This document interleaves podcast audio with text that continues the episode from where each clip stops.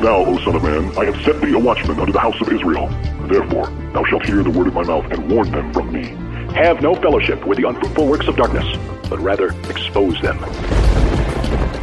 Coming to you from an undisclosed location in Middle Tennessee and examining current events from a biblical perspective, this is Bible News Radio with your hosts, Randall and Stacy Harp.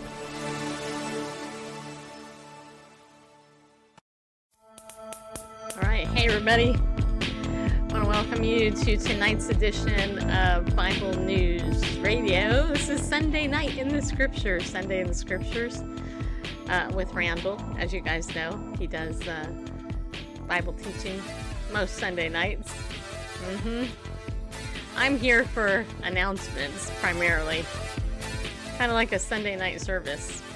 Mm-hmm. so tonight, I want to share with you. Uh, Randall's going to do the study, but I want to share with you that coming up this Tuesday on uh, this week, 7 p.m. Central Time, I am going to be teaching a Bible study, starting a brand new Bible study in the book of Revelation. Yeah. Revelation. That's a book that a lot of people are afraid to, to study because it's kind of intimidating. This music is funky, isn't it? Yeah, it is. Is this your music? Yes. All right. Well, anyway, so a lot of people don't want to study Revelation because they see it as tim- intimidating. Uh, but you know what? We're going to be looking at it. We're going to be doing, you know, an overview. We're going to go a little deep. We're going to go a little wide. We're going to see how the book of Revelation pertains to today, as well as look at um, the Old Testament. In fact, I was just reading tonight uh, uh, in a book that there are approximately 400 verses in the book of Revelation, and there's 800 allusions to the Old Testament in the book of Revelation. And oftentimes, if you if you're not aware of it, but the book of Daniel is considered kind of like the the revelation of the Old Testament. So, Revelation is going to be uh, a fun study. It's the only book in the Bible that we um, know about that says specifically that you'll get a blessing if you read it. Um, and so I'm inviting you to come and be a part of my Zoom study.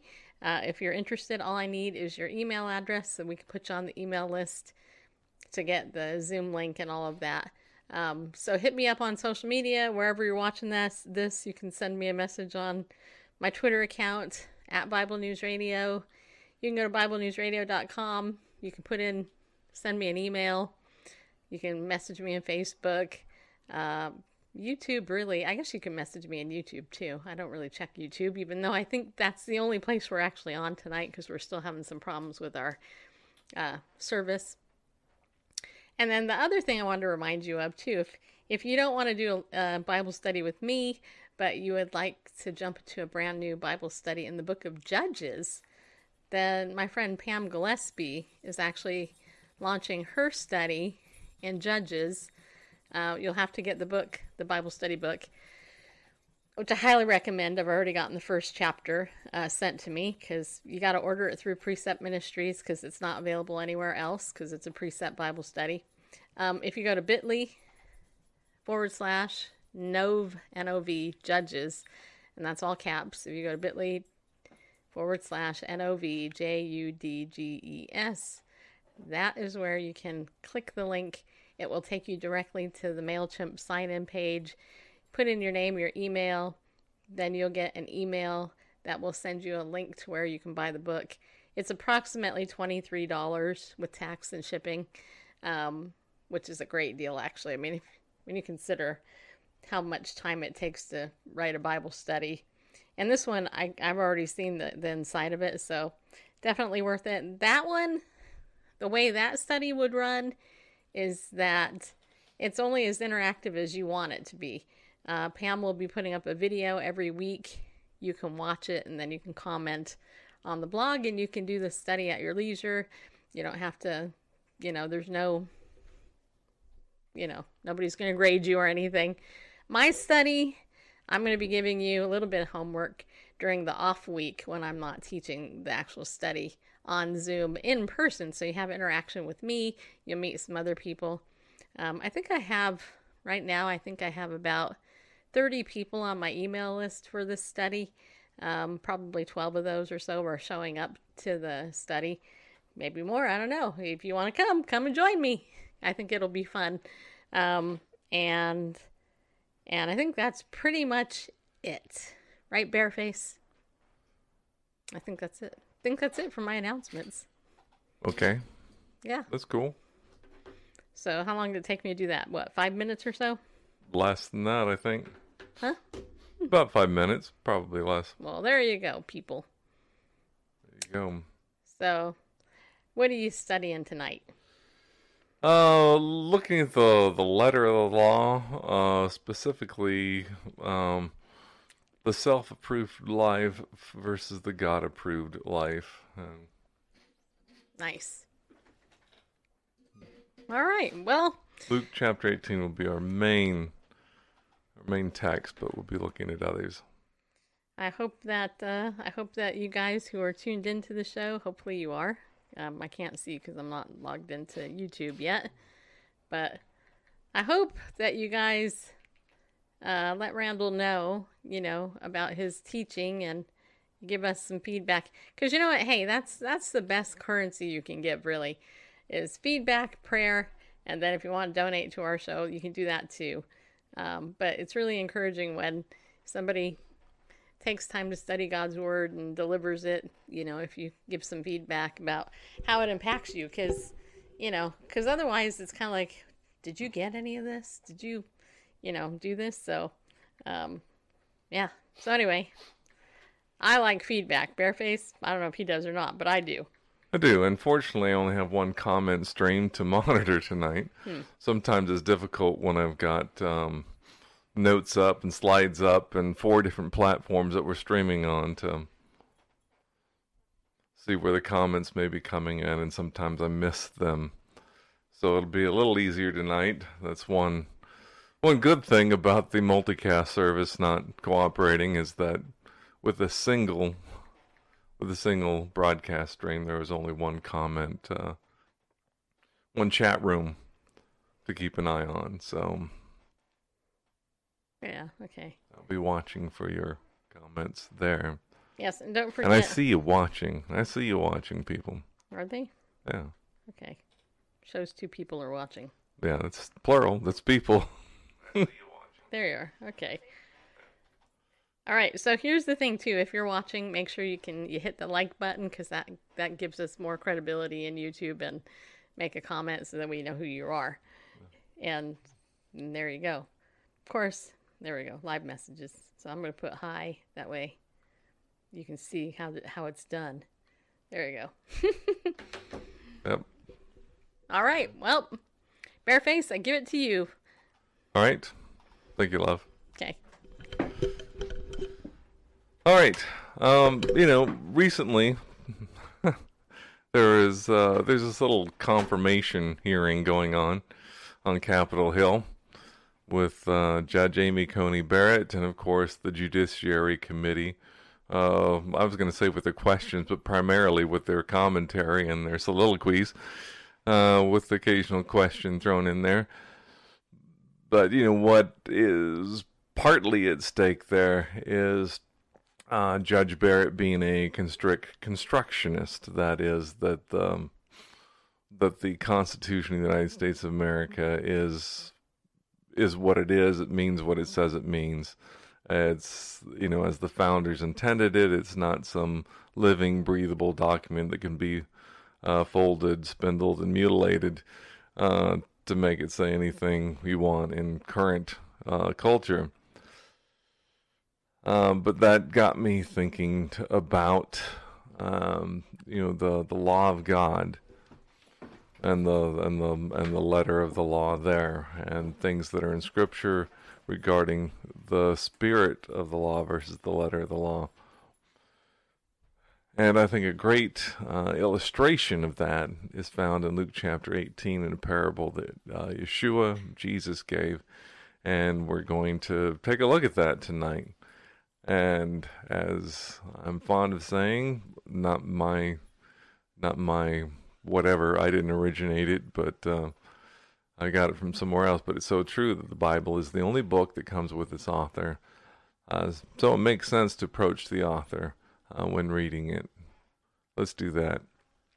Father God, you are an awesome God, worthy of all glory, all honor, all blessing, all power, and praise. We are thankful for this, thy word, which you have preserved throughout the ages, uh, for our instruction, for our equipping, uh, that we might be transformed into the image of your own Son, the Lord Yeshua Messiah.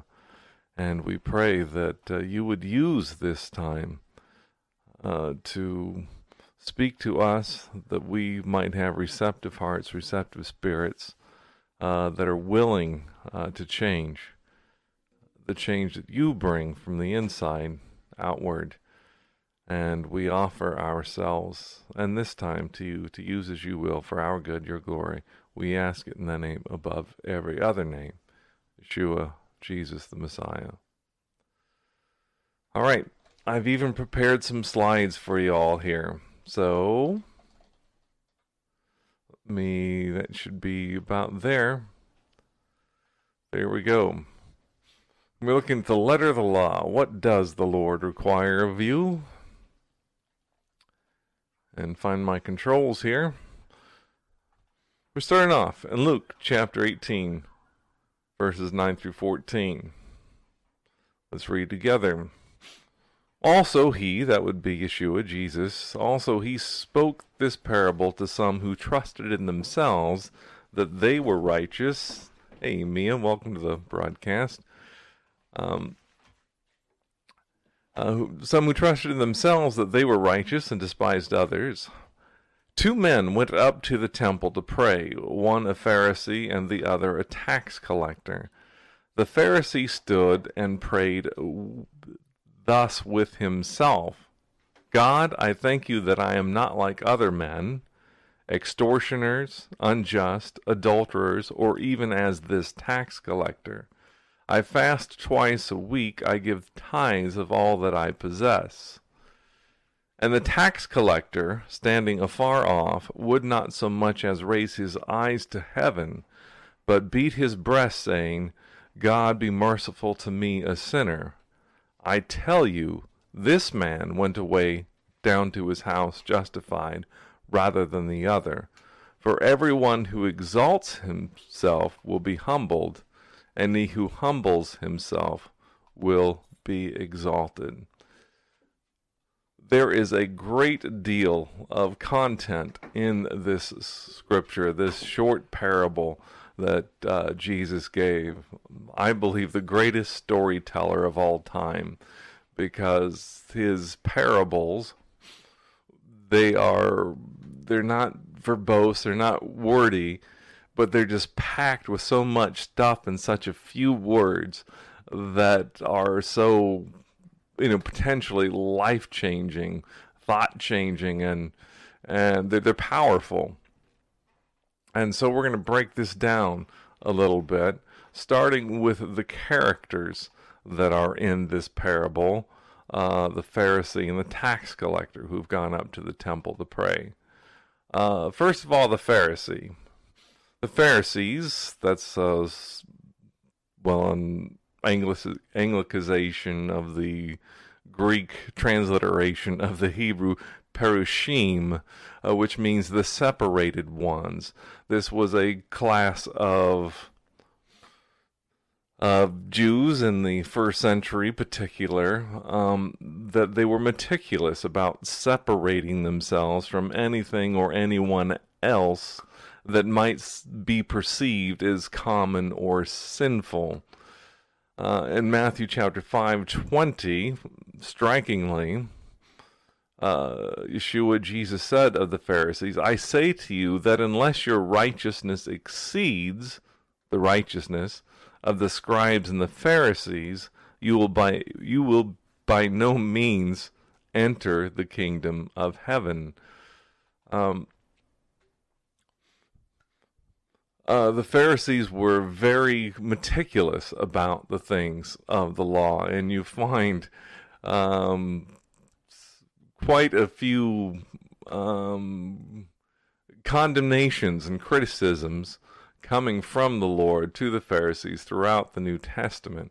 In fact, the Sermon on the Mount, as we went through it before, really ultimately is a rebuttal of Pharisaical Judaism. Uh, not the Judaism of coming from the the Torah and the you know the law of Moses, but the uh, complicated uh, laws that the Pharisees added on top of that. Uh, in their fear of transgressing the law of Moses, uh, they nitpicked at the law of Moses and added many other things to it. One of the prime examples, which I've shared on this broadcast many a time, um, I should have brought a uh, chapter and verse for you, but somewhere in the Torah it says, "Thou shalt not seethe or boil a kid uh, in its mother's milk, a goat, you know, kid of the goats in its mother's milk." While we're not absolutely sure that prohibition. Um, it's believed that that was a a what's the word I'm looking for a um, heathen, you know, heathenistic practice uh, there in the region, and the command was not to uh, be a you know to imitate those practices. The of the heathen cultures around them. And just as we're uncertain, uh, the Pharisees were uncertain. So, thou shalt not boil a, a kid of the goats in its mother's milk. Well, how do we not do that? It seems like well, pretty simple. Just don't do that. Don't take a, uh, you know, a juvenile goat and boil it in its mother's milk. Just don't do that. But they thought, well, what if I happen to be eating some meat that comes from the kid of a goat and I happen to wash it down with some milk that came from its mother, then the two components in my stomach, then, you know, I would be boiling essentially that goat, that young goat in its mother's milk inside my stomach. And so, so what we ought not to do is to eat, uh, you know, the goat's meat with goat's milk in the same meal. Well, well, how do can we sure it's goat's meat? Well, how can we, you know? Okay, so then it went down to let's not eat meat and dairy at all in the same meal, milk, cheese, whatever. And then, well, what if it just so happened that a speck of cheese from the, you know, goat's milk got on the plate that I had just finished eating, you know, and then the two would boil in my stomach. So to this day, your Orthodox Jewish home will have separate dishes for meat and for dairy. Not only do you not eat meat and dairy in the same kosher meal, but you keep separate dishes for them, lest the somehow the mother's milk, uh, goat milk, gets cross contaminated with the uh, with the meat of the of the young goat. So that's kind of a little insight uh, to the Pharisees and the complications they added uh, to the law of Moses and the Torah. Now, the tax collector, the other character in the story, uh, publican, it says in the Old King James. Um, short, short note here that uh, tax collector was a Jewish employee of the Roman Empire exacting taxes from his kinsmen. So, tax collectors, is, just as that note said, uh, employees of the Roman Empire. And of course, at the time of this parable in the first century, as Yeshua, as Jesus is telling this parable, there's this occupation of by the Roman Empire, the Romans, and they were the Roman Empire was very much disliked, even though in in Judea, the the Roman province of Judea, as they called it, and and even more specifically in Jerusalem, in Jerusalem, uh, latitude, a fair amount of latitude was given to the Jews to hand, uh, kind of maintain their own government, so long as it didn't uh, override or interfere with the the government of Rome.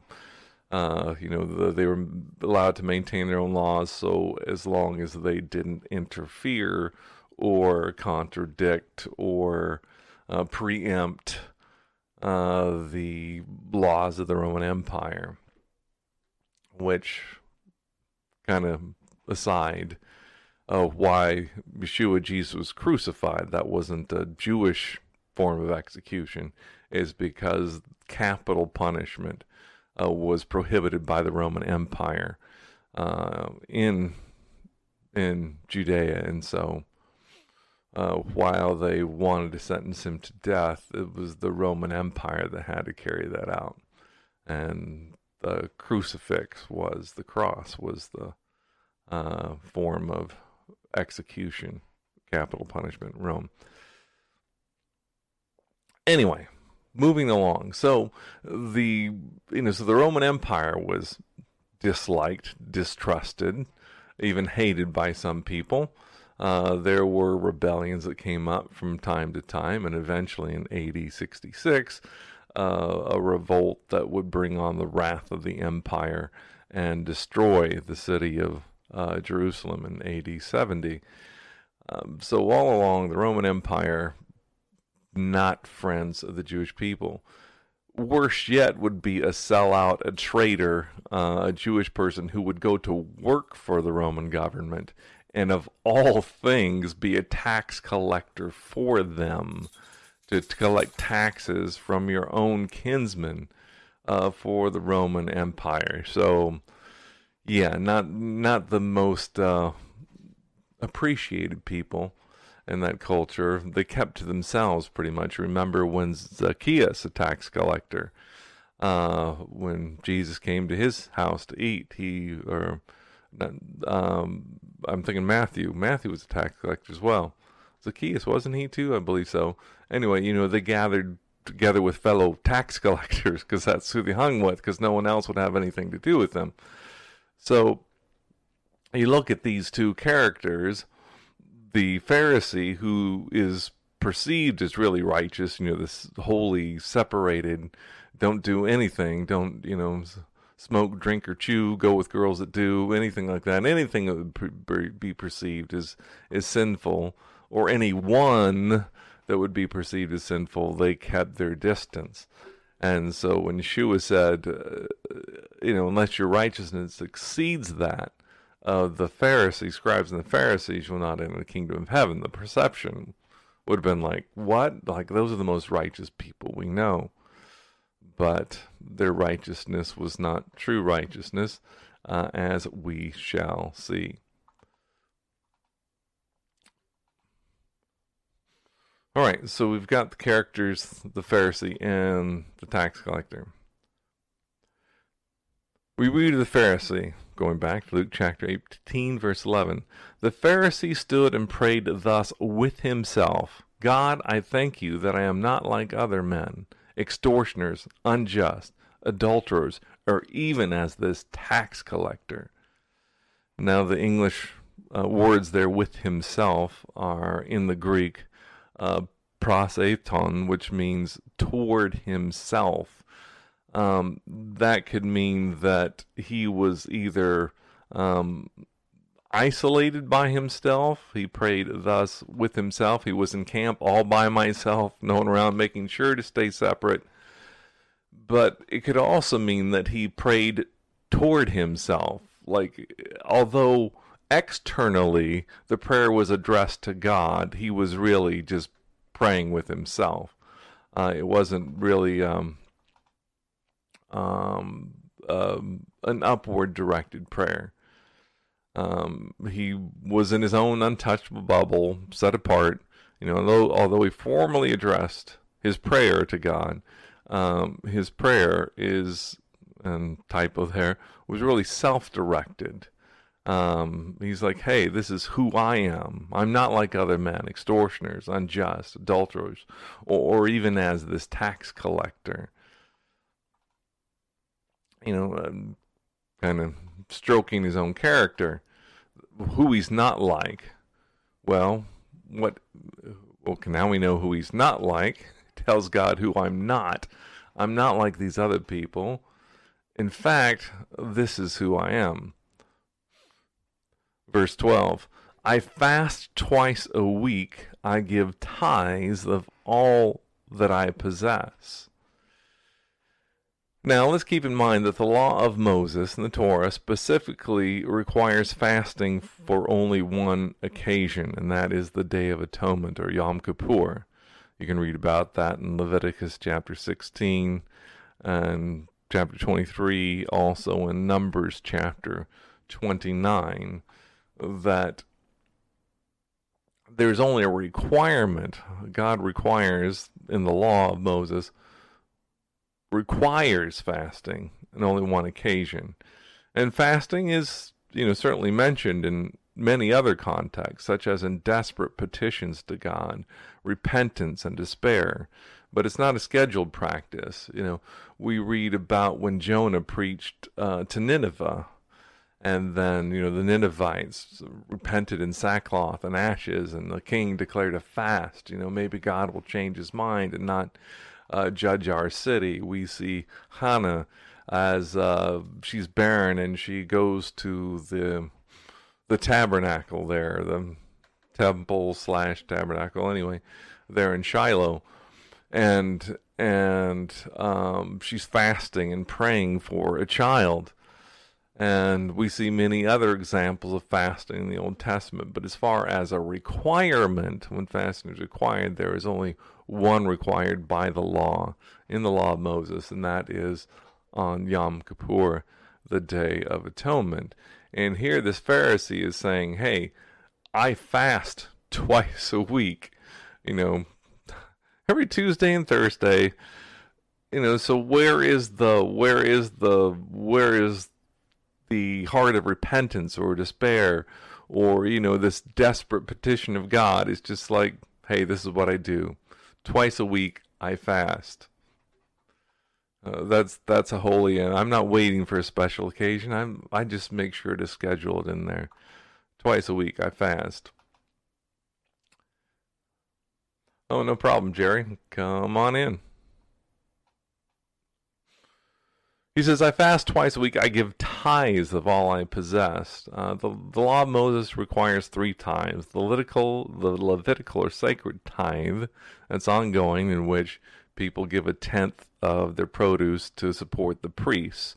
The priests were not giving were not given any allocation of land, any inheritance in the promised land. Uh, their inheritance was to serve the Lord in the various aspects of the temple or the tabernacle, um, from from the priests down to those that handled the articles of the temple, etc. And they were to live off of basically a tenth of all the other tribes gave to them. Uh, there's the tithe of the feast we read about in Deuteronomy chapter 14, and that was an annual tithe in which they bring the tithe. Uh, then there's the tithe for the poor, also in Deuteronomy chapter 14, verses 28 and 29, that was taken up every three years. And, and all of these speak of tithing from what the land or the animals yield, from the produce of, of your work. Um, the Pharisee here, he says, I give tithes of all that I possess, not just all that I produce, but all that I, I possess. Everything that comes into my possession. Uh, you know, whether I produced it or purchased it, and most likely it was purchased it. If you look at uh, you know, writings of Josephus and other, the Pharisees tended to be the the economic pillars of the community. In any case, I say pillars of the community, but Yeshua, Jesus had no uncertain words for them, calling them hypocrites. So I don't know if they're really moral pillars of the community, but they were, you know, the well connected people. So Um, they probably personally didn't produce much. They probably purchased a fair amount. But I give tithes of all I possess. It's not just what I produce, everything I possess. I am I am so I am so committed to the tithe, to tithing. I tithe of everything I possess. You know, whether it's required by the law or not. I'm just going to err on the side of caution or being awesome and, and tithing uh, of everything I possess. So what we've seen so far in this Pharisee, he says, I'm not like I'm not like everybody else. I'm not like the adulterer, this tax collector over here. I'm not like sinful men. I fast twice a week. I give tithes of everything I possess. I go above and beyond. And God, I thank you that I'm that way in my awesomeness. And that's what I would call the self approved uh, spiritual life. What did Yeshua talk? Or what did how did he what did he say about the self-approved spiritual life? Matthew chapter 6 verse 16. Moreover, when you fast, do not like be not do not be like the hypocrites. And hypocrites, he often referred to the Pharisees. He said, with a sad, sad countenance, for they disfigure their faces that may they may appear to men to be fasting. Assuredly, I say to you, they have their reward. Uh, Matthew chapter 23 about tithing. Woe to you, scribes and Pharisees, hypocrites! For you pay tithe of mint and anise and cumin, and have neglected the weightier matters of the law, justice and mercy and faith. These you ought to have done without leaving the others undone. Blind guides who strain at a strain out a gnat and swallow a camel. Um, what a great word picture there. So meticulous about being perfect according not only to the the law of Moses, but to their own law that they added on top of that, the hundreds of laws um, that were added to the 613 commandments of the Old Testament, resulting in over a thousand, well over a thousand law, thousands, I guess, thousands of laws that they had. Um, and Yeshua refers to those about washing cups and you know things about that, and washing hands and just just uh, basically pages and pages of laws on how they were going to be spiritual. You know, it's interesting. I brought this up, I think, either Friday or yesterday during our broadcast. You know, back in the day of transactions, uh, hundreds of years ago, if you bought a horse and a wagon, let's say, you know, it was usually done like on a handshake, and maybe you get a bill of sale and it's done. Um, these days, I don't know how many of you ever bought a car. You know, there are pages and pages, paragraphs and paragraphs, and section three and paragraph B, and where to, herein, and therefore not to, you know, um, you know, and it just, it's all about limiting liability. You know, they're selling this thing and it's CYA, it's or CYB, covering covering your backside. It's not about you, the buyer. It's about the seller, and and absolving themselves of pretty much any responsibility. Uh, pages and pages like that, uh, because they're afraid of litigation uh, in a suit-happy society and because the love of many has grown cold, iniquity abounds. Uh, these things are drafted by attorneys to protect the seller. If you get, you know, cell phone service these days, it's not just, hey, you know, here you go, here's your sales receipt. Uh, Jerry says, I don't think anyone could follow all those laws. Tell me about it with the car thing. I did that six months ago. Yeah right on. Or house. I know when we bought our first house, I started like, wait a second. And I was first time we'd done that, I started tallying it up in a notepad as we went. And I think it was, I don't remember it precisely, but it was 30 some signatures we had, like 40 some initials. Maybe it was 50, around 50 things we had initial, and one thumbprint to, to, uh, you know, to finish out the purchase papers on a house. I mean, I, I'm, I can't be sure, but I probably go to court records and look at uh, house sales or land sales from say 200, 300 years ago. I doubt there's a packet of papers like that that you have for a home sale today.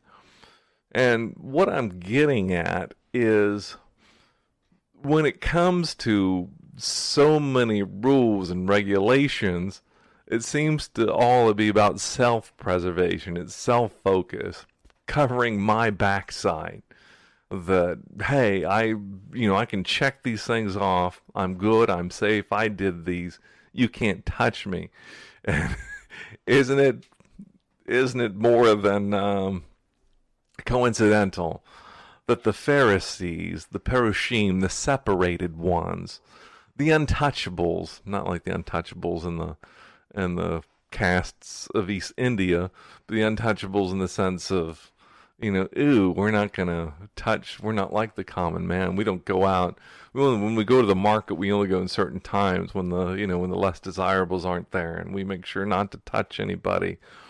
And um, you know, we have all these rules for washing things, and uh, you know, in the separate dishes, and you know, separate, separate, separate all these rules about being separate and sanctified are all about self approval and self protection and self righteousness.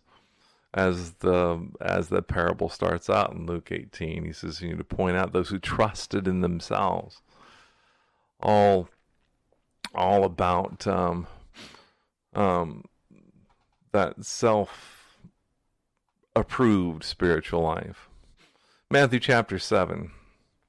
Not everyone who says to me, Lord, Lord, of course, Yeshua speaking, shall enter the kingdom of heaven, but he who does the will of my Father in heaven. Many will say to me in that day, Lord, Lord, have we not prophesied in your name, cast out demons in your name, and done many wonders in your name?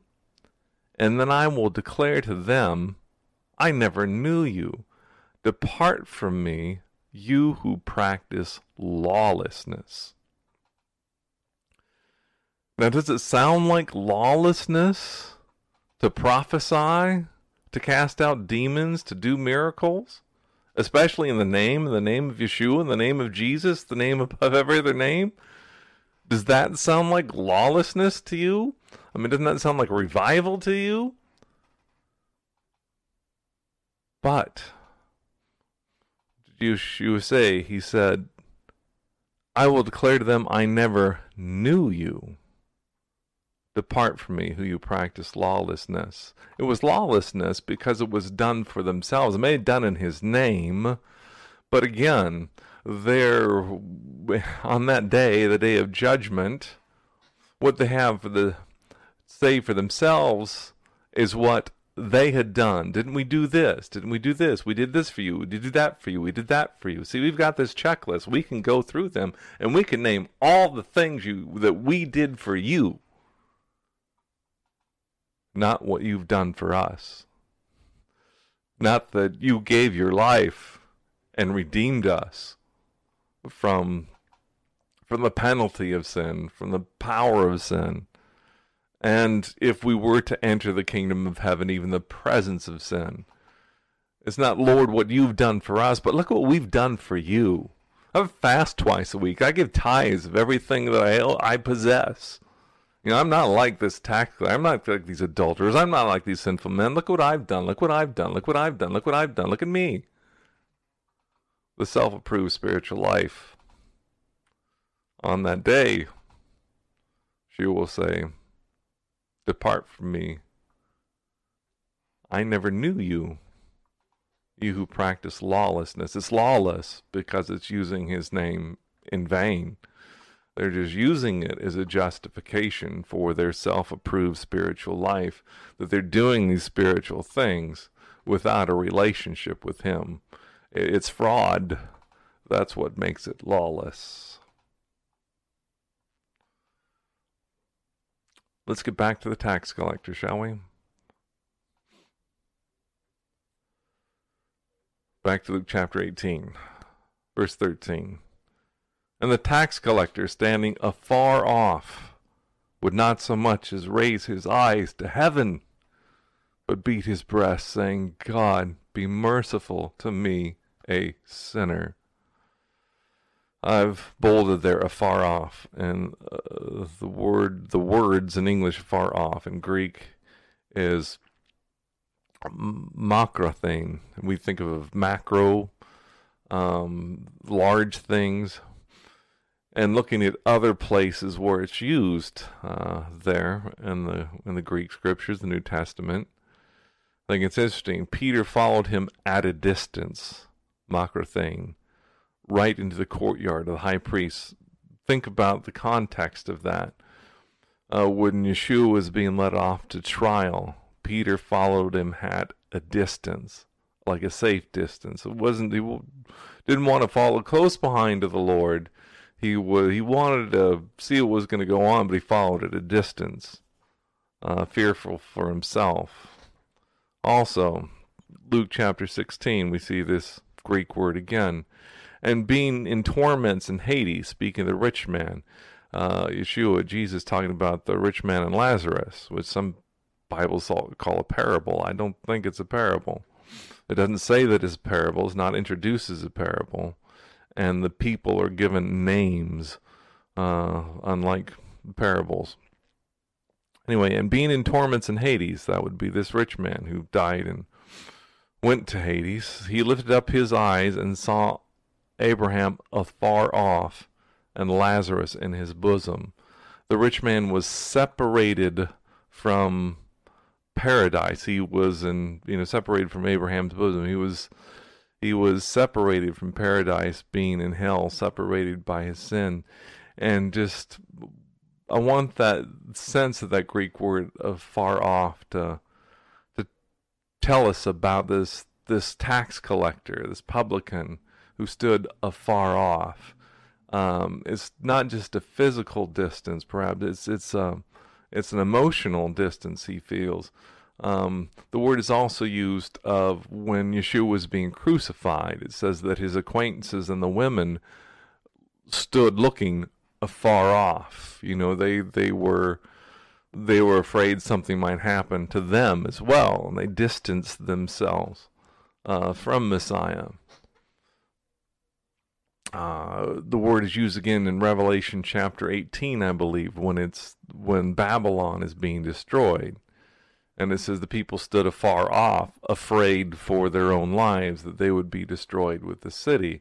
So there's a sense of fear of this distance, um, a um, a uh, an emotional distance, and the tax collector standing afar off would not so much as raise his eyes to heaven, but beat his breast, saying, God be merciful to me, a sinner. He doesn't have his accomplishments to rehearse with himself. Um, he's not standing toward himself like the Pharisee. Um, pros um, aoton, uh, he's standing afar off, this distance. Um, he's not he's not creating the distance because he's better than. Uh, he's creating the distance because he feels unworthy, uh, unworthy to come close uh, to the temple, but comes near it, comes to the temple, and says, "God, be merciful to me, a sinner. And that brings us into um, more, yeah, um, that line. When he says, God be merciful to me, a sinner. Um, notice his prayer is short compared to the Pharisees' prayer. The Pharisees' prayer was, God, I thank you that I'm not like other sinful men, not like the adulterers, or even as this tax collector. I fast twice a week. I give tithes of all I possess. Uh, by comparison, we have this very short prayer God be merciful to me, a sinner. Matthew chapter 6, Yeshua said, And when you pray, you shall not be like the hypocrites, for they love to pray standing in the synagogues and on the corners of the streets, that they may be seen by men. Assuredly, I say to you, they have their reward. But you, when you pray, go into your room, and when you have shut your door, pray to your Father who is in the secret place, and your Father who sees in secret will reward you openly. And when you pray, do not use vain repetitions as the heathen do, for they think that they will be heard for their many words. Uh, this prayer, God be merciful to me, a sinner, is spoken from standing afar off. It's not in a street corner. Uh, it's not to be seen by anyone. In fact, he doesn't even look to heaven, beats his breast. His prayer is not like the heathen, filled with many words. It's very short. God be merciful to me, a sinner. It reminds me of when Peter, I was out on the boat, uh, storm, and then Yeshua, Jesus, comes walking by in the water, and Peter says, "Hey, if Lord, if that's you, bid me, call me to come out to you." And he says, "Come, Peter." And Peter starts to walk um, on the water. Uh, but the in the scripture tells us that when he saw the waves and the boisterous wind, and his heart sank first, and then he began to sink. That as it began to sink, he threw up this big prayer of solemn repentance and and no, no. He said, Lord, help. That was his prayer. Lord, recognizing the one who could help and simply help. Um, much like the prayer of this tax collector God, be merciful to me, a sinner. You're God. I'm a sinner. I need help. I need mercy. You're the one who can give it. He wasn't looking for approval. Um, you know, here are my list of spiritual accomplishments. The self approved spiritual life. This was the God approved spiritual life.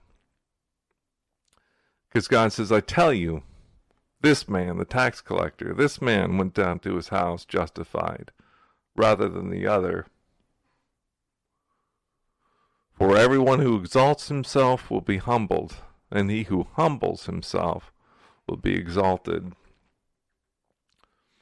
All right, TR Fun Guy in the house. And um, hey, thanks for turning me on to the scriptures, uh, the 2009 edition. I was able to find that. It's available as a download for uh, eSword.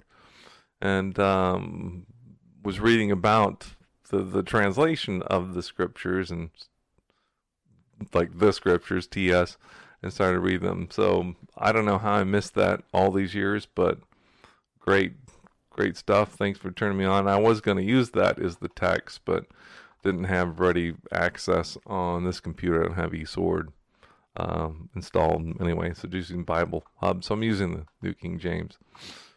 But yes, so Yeshua says, I tell you, this man went to his house justified rather than the other. Um, for everyone who exalts himself will be humbled, and he who humbles himself will be exalted. Which echoes Psalm 51, verse 17, which tells us the sacrifices of God are a broken spirit, a broken and a contrite heart. These, O God, you will not despise. You know, you can come to the Lord with a list of spiritual accomplishments. Maybe they're genuine, maybe they're lawless, as the ones uh, spoken of in Matthew chapter 7.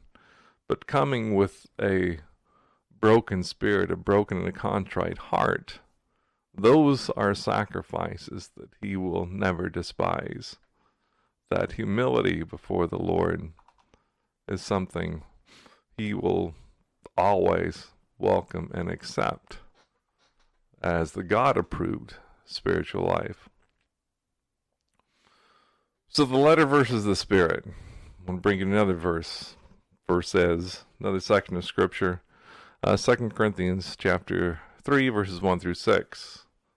Paul writes to the Corinthian believers, he says, Do we begin again to commend ourselves?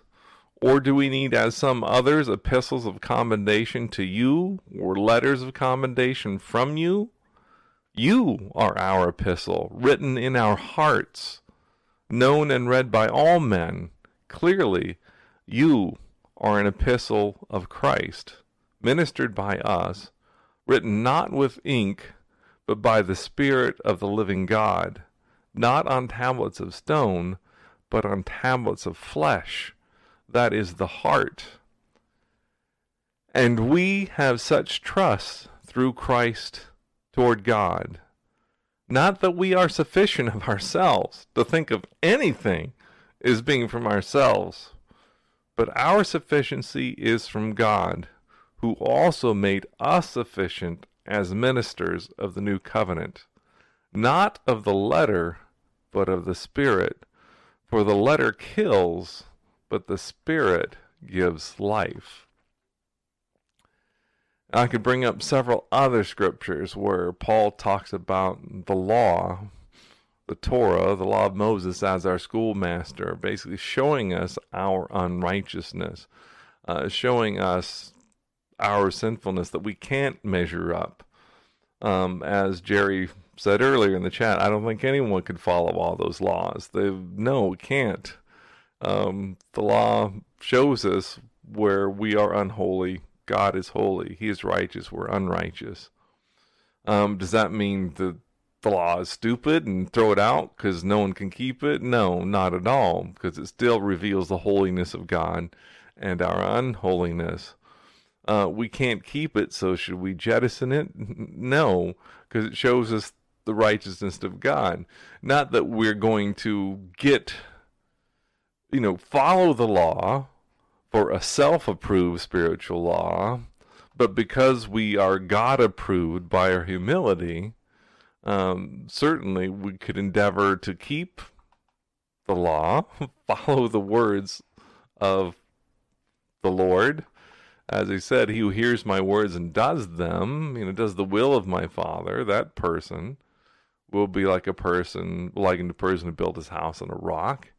Um, the the unshakable life, uh, the life that produces the fruit of the Spirit, um, is endeavoring to do the things that please God out of our love for Him, not to get our gain His love, earn His love, get His approval but because he has already approved us.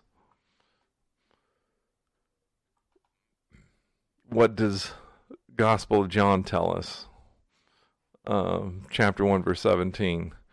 For the law was given through Moses, but grace and truth came through Jesus Christ. Notice the law was given through Moses. It doesn't say grace came through Jesus Christ. Not well, there was law, but now we have grace. So forget the law. We have grace now.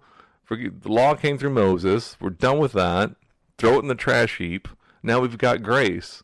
Grace, you know, that all things are accepted. We can do whatever we want. Hyper grace. We can live like the devil and enter in the kingdom of heaven. No, for the law was given through Moses. Grace and truth came through Jesus Christ. It's not just grace, do whatever we want. So I'm so really we're saved through grace. Amen uh, salvation is by grace alone, through faith alone, in Christ alone. It's what He has done for us. He purchased. You know, He fulfilled the law. Uh, he He lived the life that we could not live. He died the death that we deserve, so that we could live the life that He deserves. Um, um, the law came through Moses, showing us our unrighteousness, our unholiness, but grace that freed us from the righteous requirement of the law and truth that we honestly need to look at ourselves. As James writes, he says, the you know, the man who looks into the perfect law of liberty. Interesting, calls it that. The perfect law of liberty is not a law of oppression, but of liberty, frees. He says the man who looks into the law and then and is a hearer only, not a doer of it, just looks at the law. He says is like a man beholding his face, natural face in the mirror, sees it, and then goes away and forgets what manner of man he was. When we look into the law, we see ourselves, we see our unholiness, we see our need of a Savior, and we see the righteousness and holiness of our Savior. We see the truth, we see grace and truth in Christ. We need to be doers of the Word as well. When James was writing, there wasn't a New Testament. I mean, there were there were yes, there were epistles written, and he was writing one too, which became, you know, bound together in what we call, you know, the New Testament, the New Covenant, the New Covenant spoken of in Jeremiah chapter 31. Anyway, back to the back to the present.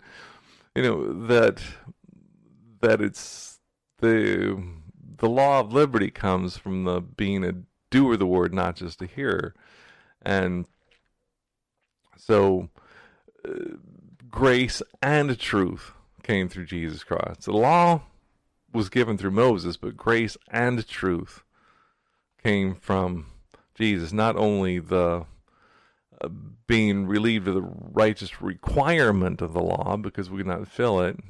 There's grace that's you know getting what we don't deserve, but also truth. We need to walk with the Lord in truthfulness um, of who we are and our dependence upon Him. Going back to the Old Testament, Micah 6 8, He has shown you, O man, what is good. And what does the Lord require of you? But to do justly? And don't do anything unjustly, uh, you know, that, that favors one person to another. James talks about not being a respecter of persons, because God is not a respecter of persons. Do justly. To love mercy, because uh, mercy triumphs over judgment. It's you know, whereas we in our flesh we want to exercise judgment and justice. Um, God says, "Vengeance is mine; I will repay," says the Lord. Do we have a place for a justice system in, in a nation and a judicial system? Yes, we do. Um, but that's a, it's it's not a judgment system; it's a justice system to make sure that no one is done treated unjustly. Those uh, those criminals who have committed a crime, for them to get off scot free and do what they whatever they want to do or profit from their um, illicit gain. You know, if they rob a bank and get to keep the money or kill someone and take the stuff, whatever, that would be unjust. So we have a justice system uh, to make things equitable. Um, you do crime, you do time. So to do justly is not to do an injustice. To love mercy would be even though we want to uh, exact judgment and revenge on someone, we're to love mercy to not give what they deserve in a bad way. Grace is getting what we don't deserve. Um, like we deserve hell, but we've get gotten grace. We've gotten we've received eternal life in Christ Jesus if we receive Him. But also mercy. Uh, mercy is not getting what we do deserve, um, and we deserve a lot less. Not just being it's not that we've um, uh, been redeemed from penalty, um, but uh, you know, then, boy, my brain's going fast in the mouth. I'm sorry. Um,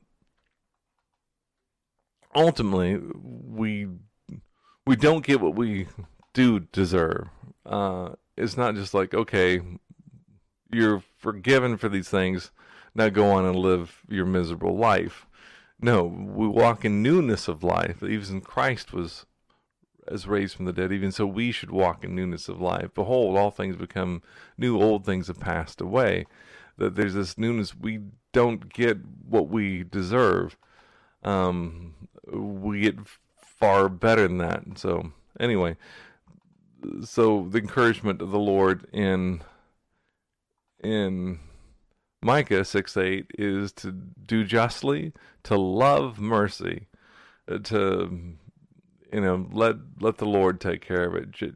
Vengeance is mine; I repay, says the Lord, and to love it when someone is given mercy, when to be merciful on someone, to love it when someone doesn't get what they do deserve. Not that they, you know, if if they're repentant about it again. Uh, going back to the justice system, we want we want justice. We want a just society. In fact, the United States Constitution of the United States of America begins with an order to form, you know, we the people of the United States, in order to form a more perfect union, establish justice. That's an important thing. It's important to God. But loving mercy, you know, throw yourself on the mercy of the court as as the tax collector threw himself on the mercy of God. God be merciful to me, a sinner. We're to love that when the repentant person doesn't get what they deserve. Um, and to walk humbly with your God. Certainly, with the example of the Pharisee in the parable, checking off his list, I fast twice a week and give tithes of all I possess. That's not walking, walking humbly with God. That's the self approved spiritual life versus the God approved spiritual life. Wow, it's after 8 o'clock. Can you believe it? Anyway, so the letter of the law. The letter of the law kills. Um, because if we try to live by that and try to live a spiritual life off the checklist of the law, uh, it doesn't end well. The letter kills. Spirit gives life, so what does the Lord require of you but to do justly, love mercy, walk humbly with God? All right. Well, thanks for joining me. I'm going to pray us out and then uh, call this call this a night. Father God, I thank you for all of those who, um, Lord, tuned in live, and I thank you for those who have uh, watched the replay. And I pray that uh, their hearts, Lord, continue uh, to be humble before you, knowing that the sacrifices that you do not despise, according to Psalm 51, are that broken spirit, that broken and contrite heart, that walking humbly with you. Uh, although we desire and strive to do things that are pleasing to you, Lord, to not be hearers only of the word, but also doers. Lord, to know that um, we depend on you. You are the vine, we are the branches. Uh, Lord, keep us abiding in you, for we can do nothing without you. Uh, we can do no good thing Within us is no good thing, as the Apostle Paul said. Within me, that is in my flesh, and nothing good dwells. But Lord, you have placed your Spirit within us, those of us who have called upon you, that said, God, be merciful to me, be merciful to me, a sinner, and have received your grace, the gift of your Son, the gift of eternal life. I pray for these that uh, they will continue, Lord, walk not only in humility, because of that, the joy. Restore to them the joy of your salvation, the joy of the Lord. May that be their strength, and may that joy be contagious as they go out, oh, either online or in person, wherever they be, in the encounters that they have. May the joy be evident, um, that their confidence is in, in you um, Lord Yeshua, Messiah. Uh, Lord, bless them, keep them, make your face to shine upon them, be gracious unto them, lift up your countenance upon them, give them peace. Bless you all in the name of the Lord, and we'll see you. Um, well, Friday, if not sooner, and hopefully get the multicast thing straightened out so we'll be on more platforms than one. Uh, I suppose I should set this up for an outro, huh? hard to be the the host and the uh, engineer. But here we go. Good night. God bless.